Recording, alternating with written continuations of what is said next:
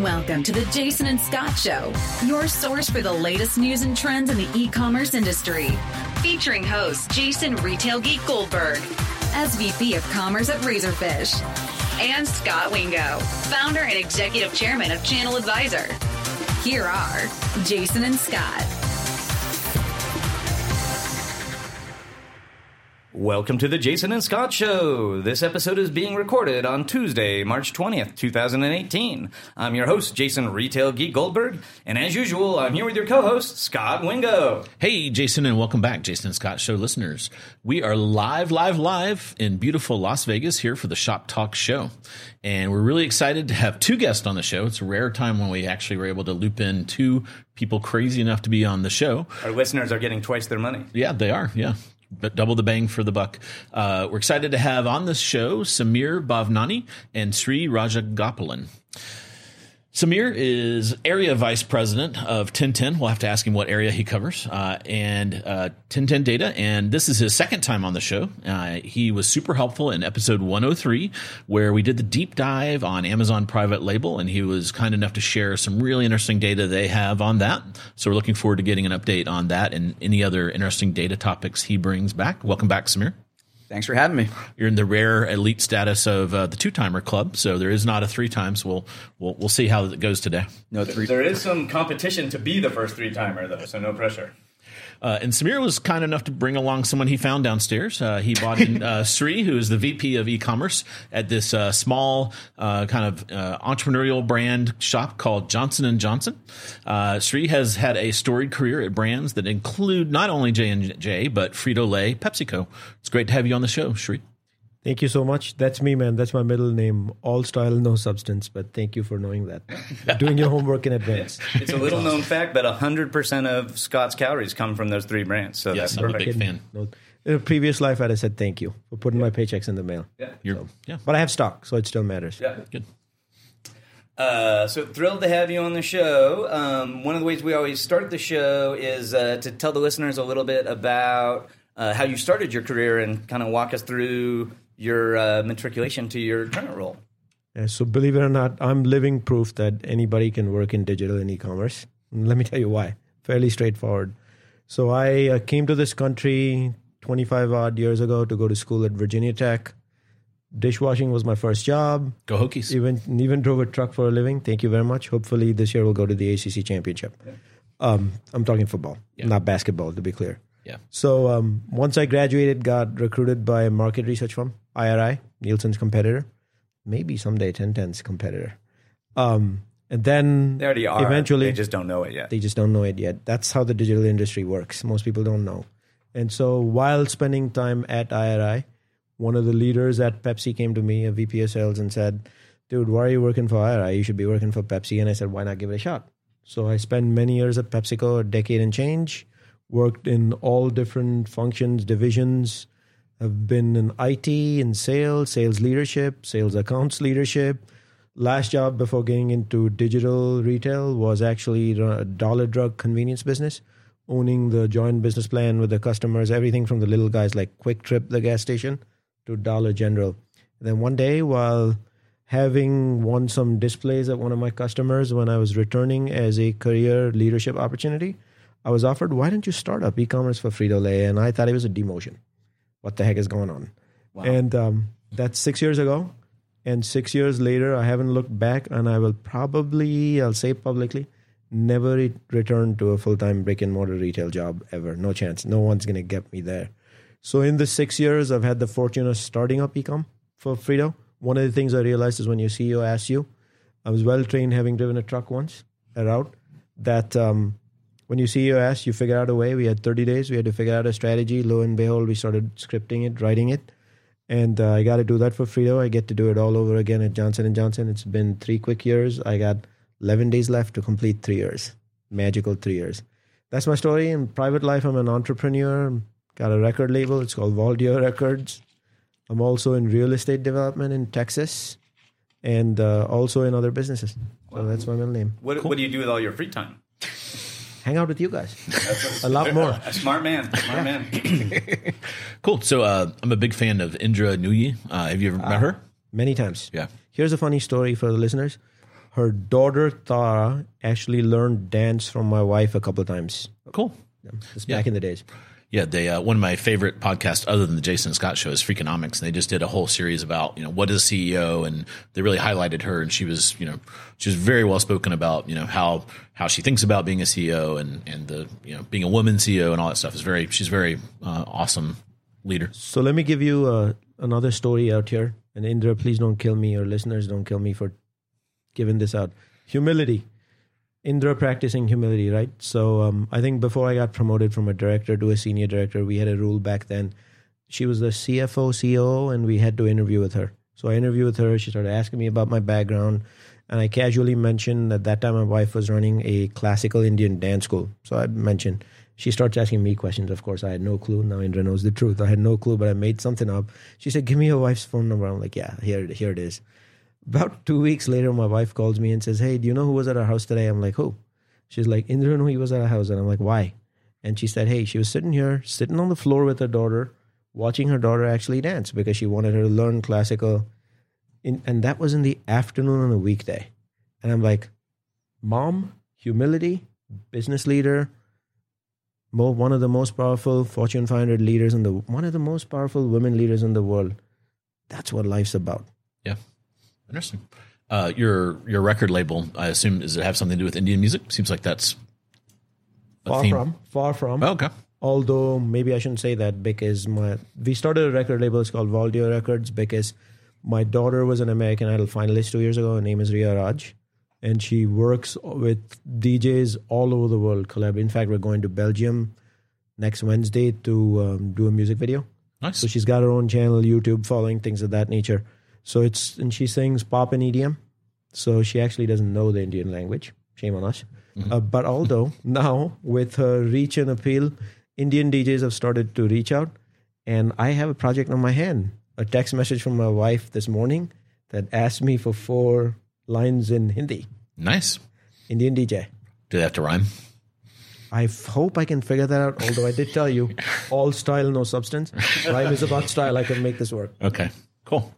Hey guys, if I didn't thank Samir for having me on the show, it wouldn't be right. So thank you for connecting me with Jason and Scot. Glad we're all doing this. Yeah, you could uh, take over my job as showrunner here. It's a, it's a, Yeah, it's a tough bar one. You're, you're doing, a, you're doing a better, low. you're doing a better job. You need a pinch hitter. Cool. So let's talk a little bit about J and J. So you've been three years on the job. Um, when they started, did they already have an e-commerce initiative, or, or you kind of got it from ground zero? So when I when um, they started looking for somebody to come and start this up, J and J had stopped shipped with Amazon. That was the only real business. There were a lot of issues with quality, things of that nature. It was a mutual decision to not have the relationship. So we were really experimenting in D2C, not truly practicing out D2C. Yeah. Omni was too tiny to kind of really count. So um, the goal was to start up all pieces of ecom. So that's Omni, that's the Walmart.coms, the um, Target.coms, truly put, and then uh, obviously Amazon, then and B2B, D2C. We've played D2C out now pretty well. You should check out Neutrogena.com and Rogaine.com. True commerce in action, not just a website. Um, we've managed to upgrade those platforms to Demandware, put a plugin. They don't pay me to endorse them, but it actually works. And it's pretty cool. Salesforce e-commerce cloud. Say thank you, sir. Thank you, thank you for being technically accurate. So. Uh, you don't know how ironic it is. That's you now have the entire body of knowledge that Scot has of e-commerce platforms. Well done, well done. I've learned it all from See Jason. that. No, no, All substance, less style, the opposite. So, so we, we had to start it up. While it's going to offend people if I say from scratch, but the reality is that's what we had to do. We had to put together a team, really get going in all directions. We're fortunate business has grown, consumers have responded, retailers have partnered. We found amazing vendors to partner with. And let me just put out an honest truth out there in this journey in ecom. You can't do it yourself. You're going to have to partner with vendors. And in this case, unlike popular belief and ROI and all that stuff, more is better. I'm literally here for 24 hours. I flew in last night. I fly out on the red eye. All I'm doing other than this show is meet with vendors. Interesting. Cool. So, um, so for folks that aren't familiar with J and J, and even I have limited knowledge, I know health and beauty is a big category for you guys. Uh, and then do you guys? And then I think there's a there's a huge drug division, um, but that's more like prescription. And there's some over the counter. What other are you guys in the pet category? Um, in you know what other in snacks? I don't I don't know what all categories you're in at this point. Sure. When you think of J and J, there's three parts to J and J. One is pharma, so that's your classic prescription medication. Yep. You go to a CVS, a Walgreens, or Rite Aid, any retailer that deals in prescriptions, and you buy J and J product. Um, then you have the medical devices section. So everything from stents that are put in the heart to diabetic care, which of course we announced a sale recently. It's publicly been announced. And then there's the consumer sector. I'm in the consumer sector. So the if you and if you start dissecting the consumer sector, think of it as three different pieces. There's the beauty care piece. Popular brands are Clean and Clear. Of course, the big Neutrogena. Aveeno is another one gaining a lot of popularity, especially with baby. Um, the second piece is the self care area, which is I'm sure you've heard of allergy relief, which is Zyrtec, Mm, big fan. pain medication, Tylenol. So um, Band Aid for wound care, Yep. Listerine for oral care, and of course the legendary, famous. Every mom wants to have it in her, uh, kind of in her bathroom for her child, daughter, son, whatever it might be. Johnson's baby. That forms the portfolio of Johnson and Johnson. No more tears. No more tears. Hey, good one, good one, good one, can picture the bottle. Yep. good one. Indeed. It's a, it's a strong brand one that just like pops right in your head like that. Yeah. If you come by and visit us sometime, I'll walk you through the Baby Hall of Fame, where there's the advertising which started nine, I think somewhere midway through this last century. No more tears, mm-hmm. and we've got a whole Hall of Fame picture story on it. So, Cool. I think I interrupted you, Sri, going through the three. I got so excited about the baby stuff. so those are, those are like the mega brands. Of course, there are many other brands outside of the mega brands as well. Okay. So um, the the change that's really happened is all of these brands scaled in store due to the consumer shifting habits. Many of them, almost all of them, are bought online now. They're not just bought at Amazon, although Amazon is a big piece of it. Consumers want a choice. Mom wants a choice where to shop, and we're truly living into where to buy and where to shop, which is not just one retailer or one place, but brick and mortar as well as Omni, as well as Amazon, well as um, D2C. Awesome. Yep, and uh, obviously all those brands are sold wholesale in store and uh, online. Um, a few of those brands you're now selling D2C online, right? And That's so which are those? Yep, Neutrogena. Of course, under Neutrogena, there are many subcategories. There's acne cleansers, there's acne care, there's facial moisturizer therapy, there's body lotions, hand and body care. Um, so when you think of the brand, it's all labeled Neutrogena, but it's many multiple subcategories. Um, and then there's the, uh, I would say, hair restoration, Rogaine. We're doing D2C on that one as well. Yeah. But don't think of Why is our- everyone looking at me when they say Rogaine? We may need we may need their sponsorship on the show. Let me tell you guys something. Rogaine actually works when Yeah. people ask me that. But the key to using and winning with Rogaine is using it before someone goes completely bald. Because the formula needs something to work on, not just dead skin. Now they're even looking at me harder. um, the and uh, one of the things that's interesting to me about your role is a lot of CPGs when they have an ecom role. Uh, I'm always curious what they mean because sometimes what they mean is help our wholesale brands sell stuff on their e-commerce sites better. Sometimes they mean like launch our direct to consumer and you're exclusively launch uh, responsible for the direct to consumer. Um, my perception is that you have sort of both sides of that. Is that I had to touch everything. Yeah. And I think it's by design. So when we started this up three years, we made a conscious choice we'll touch everything because we had to influence and build an ecosystem.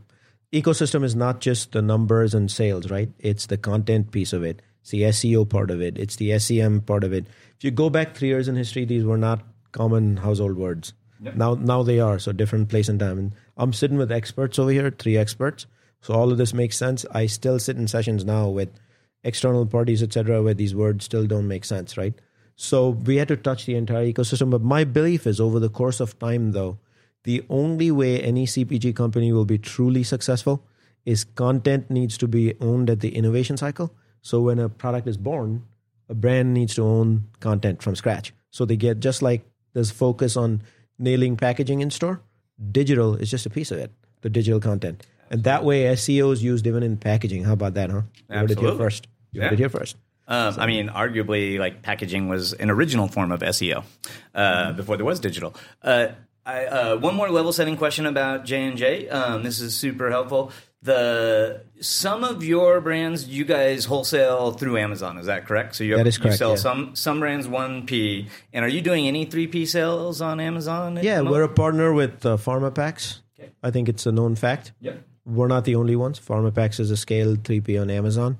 I think even Amazon, if you heard uh, Eric Broussard today, um, actually suggesting that manufacturers should be on FBA platforms, things of that nature. My belief is an e-commerce strategy is a little bit of everything. Just as Amazon is a piece of the strategy, Amazon calls it the 1P relationship, where very similar to brick and mortar retail, as funny as it may be for you guys to believe, it's the relationship with management is not very different, right? Buying products in bulk, putting truckloads of products in Amazon warehouses, and then working with Amazon on the right promotional levers for the consumer, right? 3P, I'm also looking into being a 3P ourselves if it's appropriate because sometimes a given SKU or a brand or a product may not be a fit for the 1P business. We might choose to launch it in a different way, a different fashion, things of that nature. Same thing fulfilled by my Amazon. Sometimes that may be the best platform, and we're developing the criteria now, but I believe to win in this space and be a leader in this space, you got to touch everything. It can't be a one and done story. For sure, for sure. I, I think we talk a lot about that on the show. That you need a portfolio. That there's not a single bullet that solves any of these problems. And uh, increasingly, we're seeing brands sort of have that hybrid relationship with with Amazon in particular, where there's a one P and three P uh, component. It's also important, right, to not have all your eggs in the Amazon basket and having some kind of ex Amazon outside of Amazon strategy is something that I'm starting to see a lot more. Yeah. So, uh, perfect segue. Uh, so now we kind of have a good foundational understanding of where J and J is on their digital journey. Uh, I want to go back to Samir, who uh, uh, introduced 1010 data the last time you were on the show. But just as a super quick refresher, you've got a ginormous panel of consumers. You get to see all of their digital spending behavior, and so you have this super rich source of data that you charge way too much money to J and J and us to consume. Nailed Did it. nail it? You awesome. nailed it. Awesome. Uh, so, what are we seeing like in this category that we should know um, in terms of changing consumer? So we just um, we just looked at last year's growth, so 2017 numbers compared to 2016. And when we came, when Tim and I came on last year, um, we talked about Amazon private label and what was happening there. And that's certainly been one of the hottest topics, I would say, for the last couple of years. And what the data shows is that um, private label overall, right? Brands like Kirkland and Amazon Elements and Up and Up were up over 100% over the over the prior year, which is an astounding amount, right? And that has a, a very big impact on not only disruptive brands but also on established brands. Yeah, this is a backdrop where retail is growing three to four percent, e-commerce fifteen to twenty, uh, and then you have Amazon thirty. So something growing hundred percent is really, you know, if you're three xing Amazon, that that's pretty darn impressive. It's it's incredible. Um, we haven't seen growth slow down. We continue to see, you know, just massive growth in the online channel. I think I had sent you. We were talking earlier, and um, we break things out into categories and subcategories. Right? You can get as fine as you know, like dry dog food versus wet dog food. Right? That's the type of granularity you can ultimately start looking at. But if you look at pet care, was up fifty seven percent. Right? It's a billion dollar industry. It's a huge industry, and it's just continuing Just private label or all pet care? all pet care. All pet care. All pet care. I didn't. I didn't break out just on the private. got it. So label you're saying that General Mills investment might have been worthwhile? Not too How bad. about this? The guy knows his numbers. well done. And then the other fifty percent category is food and beverage, right? So online grocery is is something that, and ten ten is kind of getting a reputation for sort of being the innovators in tracking online grocery.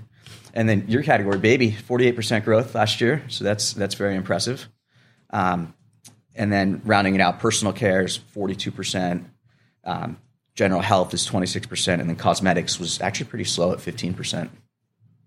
Very cool. Awesome.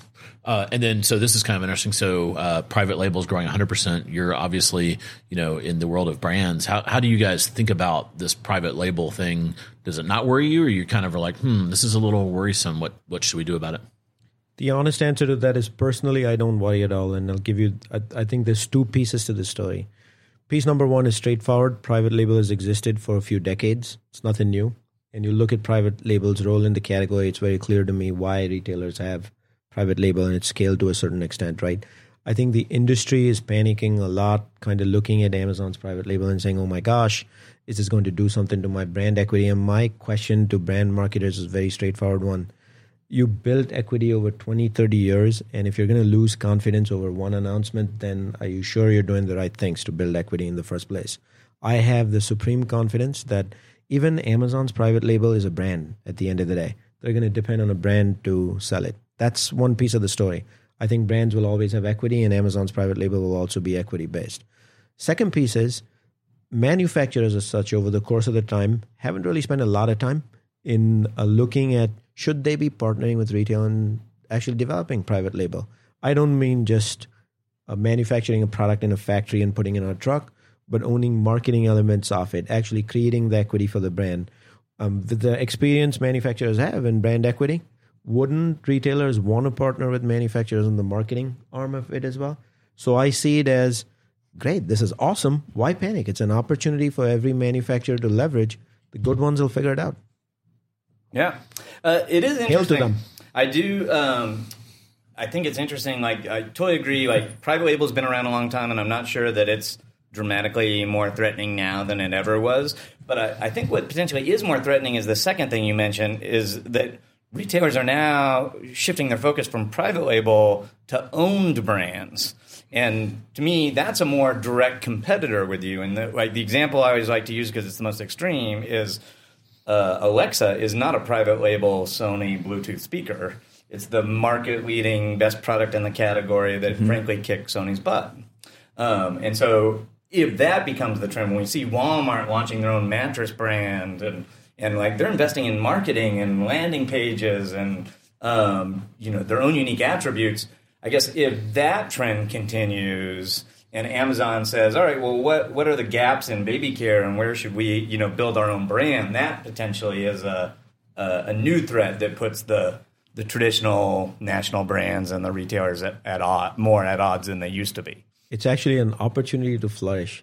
I, I, before we started the show, we were discussing advertising over here, right? And how digital has completely changed advertising and morphed retail over the course of time. And the survivors and the ones who are actually flourishing are the ones who don't conform to old rules and have basically morphed and mended ways and said, here's how I'm going to play it out. I don't see this as any different. If we walked in and said there's only one way to build brand equity, good luck. Yeah. If we want to conform, good luck. There'll be roles to conform, there'll be places to conform, but there'll be places to seek the opportunity, go chase, play it out, create unique new partnerships, do things. If I asked you guys, you go back 10 years in history, we'd four of us would be sitting here at a suite in Las Vegas watching the mountains and actually recording a podcast about private label. You guys would have laughed. But here we are, we're doing it because we've decided to morph and do it. I see it as an exact same. It's a it's a huge opportunity. The ones who are going to exploit it are going to flourish. Cool. Let's let's pivot a little bit. So we've talked a little bit about Amazon, but it wouldn't be a Jason Scot show if we didn't go into it a little bit more. Um, one thing that happened about three months ago is it was revealed that Amazon has filed to be a drugstore, essentially in like twenty to thirty states. Uh, you know, in, in, these days, whenever something Amazon happens, like CVS and and Walgreens, Rite Aid, and all the stocks cratered twenty percent. You know, you guys are a really large drug company. What what do you think about Amazon becoming effectively a, a, a next generation online drugstore? So, if you thought about the actual um, industry of um, healthcare, healthcare is a lot more than just the medicational element of it. There's healthcare providers involved. We call them HCPs. There's hospitals involved.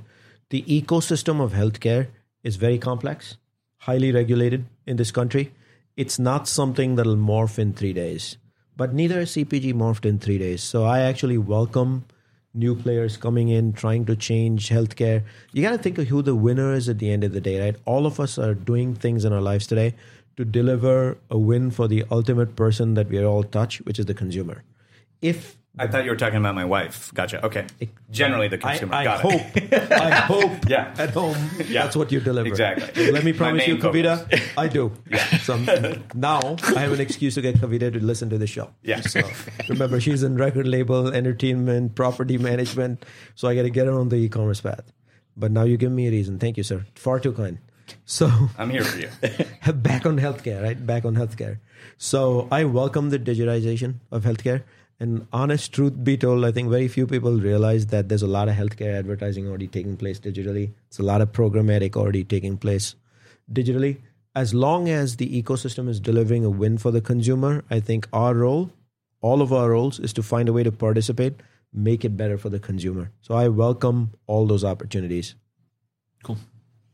Uh, I totally agree. I, to me, like one of the funnest part of the whole industry is that we can't just follow the playbook that people have been following for the last 10 years. Uh, so I imagine, since Samir brought you here, that you are a client of 1010 Data. Yeah, so Samir and I are looking at creative ways on partnering, looking at not just Amazon's data, but also looking at omni-channel. We'll have we had a chat today, standing outside the door, waiting for you all about D2C, and looking at not just a POS data and sales and things of that nature, but how 1010 could also getting in, get into share and actually help manufacturers try and understand their role in the category. I mean, if you listen to Samir earlier, he talked about 42% growth, 58% growth, 48% growth. These are no ordinary numbers, guys. I mean, the last time CPG and retail saw 42 and 48%, it's been a while. Yeah. So um, Samir can have some real fun here if he chooses to, and I, I have a strong suspicion he does. If you don't I have to believe say me, a disclaimer here: the Jason and Scot show takes ten percent of every deal uh, kind of consummated before, after, or during the podcast. Yeah, I'm the worst. The lawyers make me say that, but okay, keep going. how many minutes before? so somebody's going to check in. It's eight minutes before I think he's golden over here. But 12 minutes, I'd be worried if I was Samir. So, so we, the have, we have a very long cookie, a very Yeah. and a pre-cookie. Yeah. it lasts forever. Yeah, it's a 30 day attribution window. I actually clean up my cookies every time. It's automated now. So um, It's cute that you think we're still using cookies. sometimes, uh, veteran in CPG, I told you all style, no substance. You guys weren't listening. So sometimes it gets exposed. But back on the partnership, right? I, I truly believe there's a place for a, a data vendor, and I shouldn't say data vendor, like morphing into analytics, insights, things of that nature, category growth, basket level transaction. I'm sure 1010 data over the course of time will play to all those strengths and actually bring that level of relevancy to the CPG industry. That's what we were chatting before you guys came. So, so data. Let, let's kind of riff on that for a minute. So, you know, you're you're you're kind of second generation on this. Um, what's your dashboard? So, you know, you guys have a bazillion SKUs. You're on all these channels. Some are one P, three P. Um, you know, do you have like a dashboard that you look at that's kind of like how you're doing? How, how do you think about that? I look at it all. I'm probably not not your best benchmark because remember I'm also brick and mortar trained, mm-hmm. and so I'm no longer interested in a dashboard that just gives me data and says here's what sales was, and here's what it was percent change year ago, and here's what share is percent change year ago. To, in my eyes, that's the old school way of measuring, which still works in other places. It doesn't work in this space. In this space, share alone is not enough because you're measuring share of an unlimited shelf anyway. So that changes. And if you know the Amazon platform, you know that number of products that show up changes on a minute by minute basis depending on who launched, who got killed, things of that nature, right? So for me, it's all about the insights and analytics piece. To me, I'll rest when I can find out why she's buying it, as in the consumer, what's transaction level understanding, what prompts her to buy it, what the behavioral um, drivers are, um, as well as adjacent categories, opportunities, what kind of promotional offers she's looking for, what would drive her to want to make a purchase, when does she come online just to learn, is it an innovation she wants to learn about, is it more than that? For example, in the baby category, a lot of research takes place today. Beauty care, a lot of research takes place today. Wound care, there's less research that takes place. So getting to that level of detail, I call it like drivers of the business, truly getting to the causal factors. Yesterday's model, it was display, it was feature in store. Here it's like a complete swing. It's con- SEO based content, SEM. We talked about ROAS and ROI. It's really decomposing and getting to that level. That's the dashboard I look at. Okay, cool. So more forward looking versus the the mirror mirror. The um so so when you first started your career at Frito Lay, I imagine e-commerce was kind of like this sidebar, kind of wacky hobby, you know, experiment. And now uh, at at many brands, I don't know about J and J, but I you know I'm a big CNBC nut, and you know you see things like Dollar Shave Club being acquired. Um, P and G has an activist in there that's like disrupting the board, and he claims that they're not doing enough to be direct and that kind of thing. So you probably went from being you know running this kind of cool little thing on the side that no one really focused on to now I imagine there's a pretty bright spotlight on it. Does does the does your role at uh, a company like J and J get a fair amount of visibility up into the board level, or is it still kind of a you know an interesting hobby? How how to where where is that in the spectrum of those things? What a great question, right? I can promise you, e-commerce is on the radar of our CEO, of our regional chairmen, of our cross-functional leadership. I'm lucky that I work in a company that I get all their support to make this happen.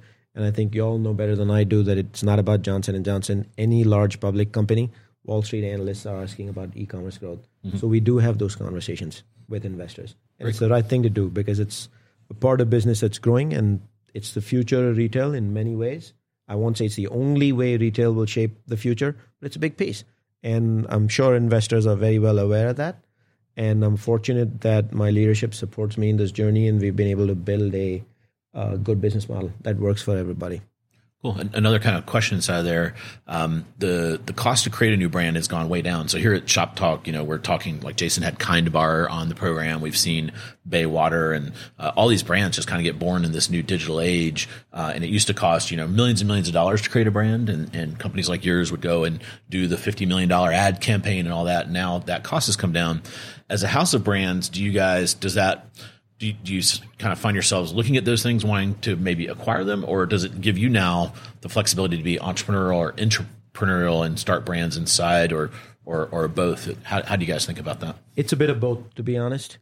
Um, there, there's a reason why Dollar Shave Club was acquired. It wasn't just the product. It wasn't the dollar razor alone. It was capabilities. Then you start thinking about Jet.com. It's not very different, right? I've I've spent a lot of time with Jet.com executives, folks over there. I mean, you're talking about some of the people who know e-commerce inside out. So um, I think talent and expertise is still growing in the industry, and CPG companies will have to lean on buying some of that talent and expertise, and that's why some of these acquisitions happen. But the wonderful thing that's happened about brand incubation is, if you go back to the brick and mortar world, to incubate a new brand, you're going to have to trade something on the planogram, and five out of ten times, it's a brand that isn't doing so well that you own. And what's changed in this world is you don't have to make that trade you can launch it you can do true test and learns that you can you know i was listening to i believe it was again uh, eric broussard from amazon mm-hmm. you can fail fast you can fail cheap and you can make decisions in record time and you can fix things yeah much those faster. exploding kittens lady Ex- thank yeah. you. Mm-hmm. Exploding kittens. yeah. I didn't know. By the way, I didn't know what exploding kittens was. I, no, I was. Now I, know. I was a little afraid to find out. Frankly. Oh, that's a great. So was game. I. You guys got so was I. Your your, uh, your family would love it. It's really fun. It's kind of so like Uno. Now I know. You know so, Uno, the card game. I do. Yeah, like we that, play yeah. that very often. Yeah. My twelve-year-old Laura and I. Yeah, you would like it. So I, really I believe it's an opportunity. Yeah. You good at Uno? Oh yeah. Have you ever tried a double stack Uno? Two card sets at the same time. It's a lot more fun. My family are big card cheats, so it's like you constantly have to watch to watching. make sure that someone's not swapping other cards under the card they play. It's very sad. I won't reveal what happens on the family table, but I assume there's a little bit of element of that at every table. Yes, brings out the competition in the families. Yeah. Uh, Samir, here's kind of a curveball for you. The um, so we had a listener question come in that was really interesting. Where, uh, if I could summarize, the listener kind of said, "All right, uh, everyone says Amazon's like 60 percent of e-commerce. Uh, they're growing 30 percent. Walmart's growing, you know, you know." T- between 25 and 60% depending on the quarter. Uh, eBay is growing 10%. You know, where when you add all that up, you get to kind of like 25 or 30%. And then we always say, we always rely on like the ComScore data, the Forrester data that says e-commerce is growing 15 to 18%. Um, I come to the conclusion that, that they're probably wrong. And when I've talked to some people in the data industry, you know, they, they, the, what the devil's argument is they say that a lot of that data is keyed off of the U.S. census data that comes out. And they kind of, they, they then take their data and correlate to that. And then there's a lot of people that believe that that census data is just fundamentally wrong and effectively understating e-commerce. Uh, do you have a point of view on that, or? Yeah, so I don't have the data. I don't. I can't look at the data just sort of quote any sort of specific numbers, but generally speaking, you know, if you look at whoever's putting out numbers, whether it's ComScore, whoever, any panel of data has strengths and weaknesses. It's a reality, right, that you, you deal with within the space. You know, my contention, based on what we've seen, is that stuff sound that sounds low to me. Yeah you know, from and what do you think e-commerce is growing like a range? Is it? I mean, I, I still think it's it's got to be it's got to be growing in the 30 40 percent range. It's uh, every major category is moving online more and more. The ASPs of the products that sell online are higher than the ASPs that you see in the store. There's a sticky factor, there's a discovery factor, whether whether it's a D2C like looking at Neutrogena.com or whether it's something classic like just going to Amazon. Um, more and more of my purchases are happening there, and I think you know probably everyone at this table it's the same scenario. Sri, does that freak you out? You're kind of in a probably in a world where you're worried about 15% e-commerce growth and making sure your your efforts grow that faster, faster. And what if the bar really is 20 to 30%? I think it's a wild swing by category.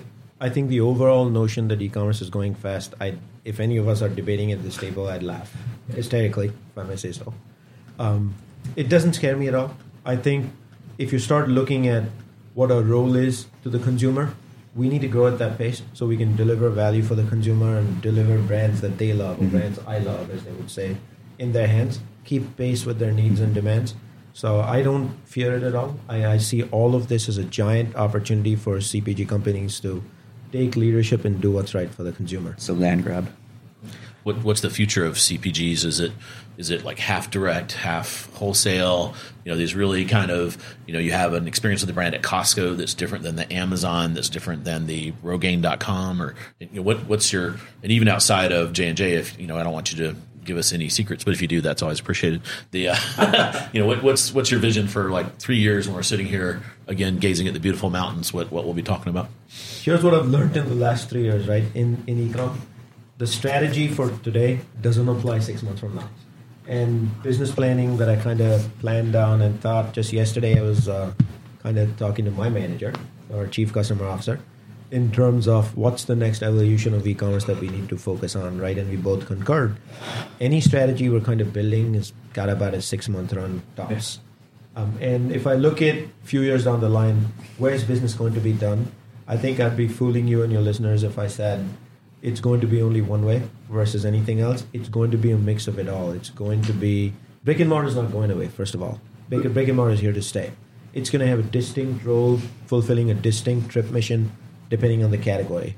I see immediacy means I see your milk runs, um, uh, some of the grocery runs being preserved even in the long run in a brick and mortar environment. Those that have low touch feel, probably going more online over the course of time. I shouldn't say probably. I think they will go online over the course of time. And then when you think of distribution methods, I think companies are going to have to learn that we talked about the 1P, 3P, FBA, you know, being part of all these models when a retailer is telling you that they want you to be part of it, experiment, learn, and I see the future as touching many things, not just one way. Very cool. Uh, Sri, it sounds like you've been in partner meetings most of your time here, vendor meetings. Uh, so I'm guessing you haven't had a chance to like consume a lot of the content or or uh, walk the show floor. I actually am trying my best not to do vendor meetings in restaurants and bars.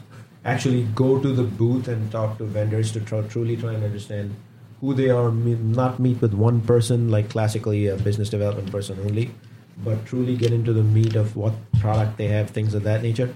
My belief is on that's how I ended this guy. My belief has always been that hunger and appetite and curiosity for this space is the way we will be able to script history in this space. And it's conferences like this that you find that a medium that comes across where two people hold hands, and next thing you know, there's an opportunity. Nice. So, so uh, in the exposure you have had, are there any key takeaways or themes that have kind of emerged in your mind from the show? So I think there's good news and bad news over there. I think the bad news is, I think a lot of the stuff that I saw is still ecom 101 content, platforms, basics of commerce, SEO, SEM.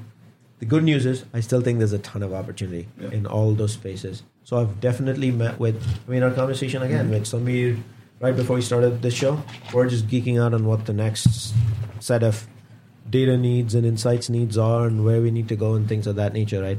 This is the place where stuff like that happens. So I've seen plenty of good content. Nice. And Samir, have you uh, seen any other trends of the show that are uh, jump out at you? You know, everyone has been talking. It just seems it's been such an Amazon centered focus, and I'm waiting. To, I'm, I'm, waiting to hear some of the outside of Amazon things. Um, it really reminds me. You know, Amazon today is like Walmart was in the '90s, right? Everybody, everybody's scared of them. They're putting the screws to all the vendors. It's just it's a difficult you know it's a difficult spot. They're trying to they're trying to grab as much share as they can, and I'm very eager to see innovation from companies outside of Amazon. So for for example, for the things I don't know if anyone saw the um, Marc Lore interview today. You know, some of the things that Walmart's trying to do are they're pretty significant, right? And they're they're placing they're placing big bets to show that they're serious about going toe to toe, and they've got a lot of assets at their disposal. A lot of smart people, as you were saying, Sri. You know, you're hiring people. Some of these acquisitions are just to get the get the development talent, and so those are some of the things that I'm seeing. Very cool. Uh, I think that is a good wrap up, and uh, that's actually going to be a good place to wrap because it's happened again. We've used up all our allotted time. Uh, but if uh, listeners want to continue the conversation, we encourage you to meet us over on our Facebook page, and we'd love to chat more. If you enjoyed this show, we'd sure appreciate if you jump on iTunes and give us that five star review. And Sri, how can people find you online? You were talking about blogging earlier. I'm on every social platform mankind can conceive. So the easiest way is LinkedIn. Okay. I actually blog a lot about e-commerce and Amazon and Walmart.com. Some great stuff. Cool. And you, you mostly publish in the LinkedIn platform? Yeah, I do articles as well. So I have my own website, but I'm not ready to push that out yet. But I'm also on Facebook, Instagram, Tweet, the whole gamut. And now I will make sure to go to jasonandscot.com. Yep, and we will put uh, links to your LinkedIn on our show notes that come out with the podcast. So if folks want to go there, you're going to make a lot of LinkedIn friends. So that'll help your numbers there. Sounds like a plan. And Samir, are you still on, mainly on Tinder? Is that still? Is that swipe left, swipe right? Tinder. But seriously, you got you publish a lot of great stuff too. Uh, Yeah, prefer LinkedIn- people go to LinkedIn. or LinkedIn is the is the easiest. Okay. is the Yep. easiest one for me. awesome. I thought he told me before the show it was soulmates.com. Did it change that? guys are killing me. I'm, only, I'm joking. I'm, somebody that was a joke. That was a joke. cool. Well, we really appreciate you guys taking time out of your busy schedule to be on the show. Thank you. Hey, thank you so much for having me in the first place. Always fun. I think uh, my again my strong belief we're going to shape the industry together. One can't do it alone. So genuinely, thank you. Thank you, Samir, for connecting me with Jason and Scot. Uh, I'll give that a amen. And until next time, happy commercing. You've been listening to the Jason and Scot Show. For all the latest news and trends on e commerce and shopper marketing, subscribe to us on iTunes or visit www.jasonandscot.com.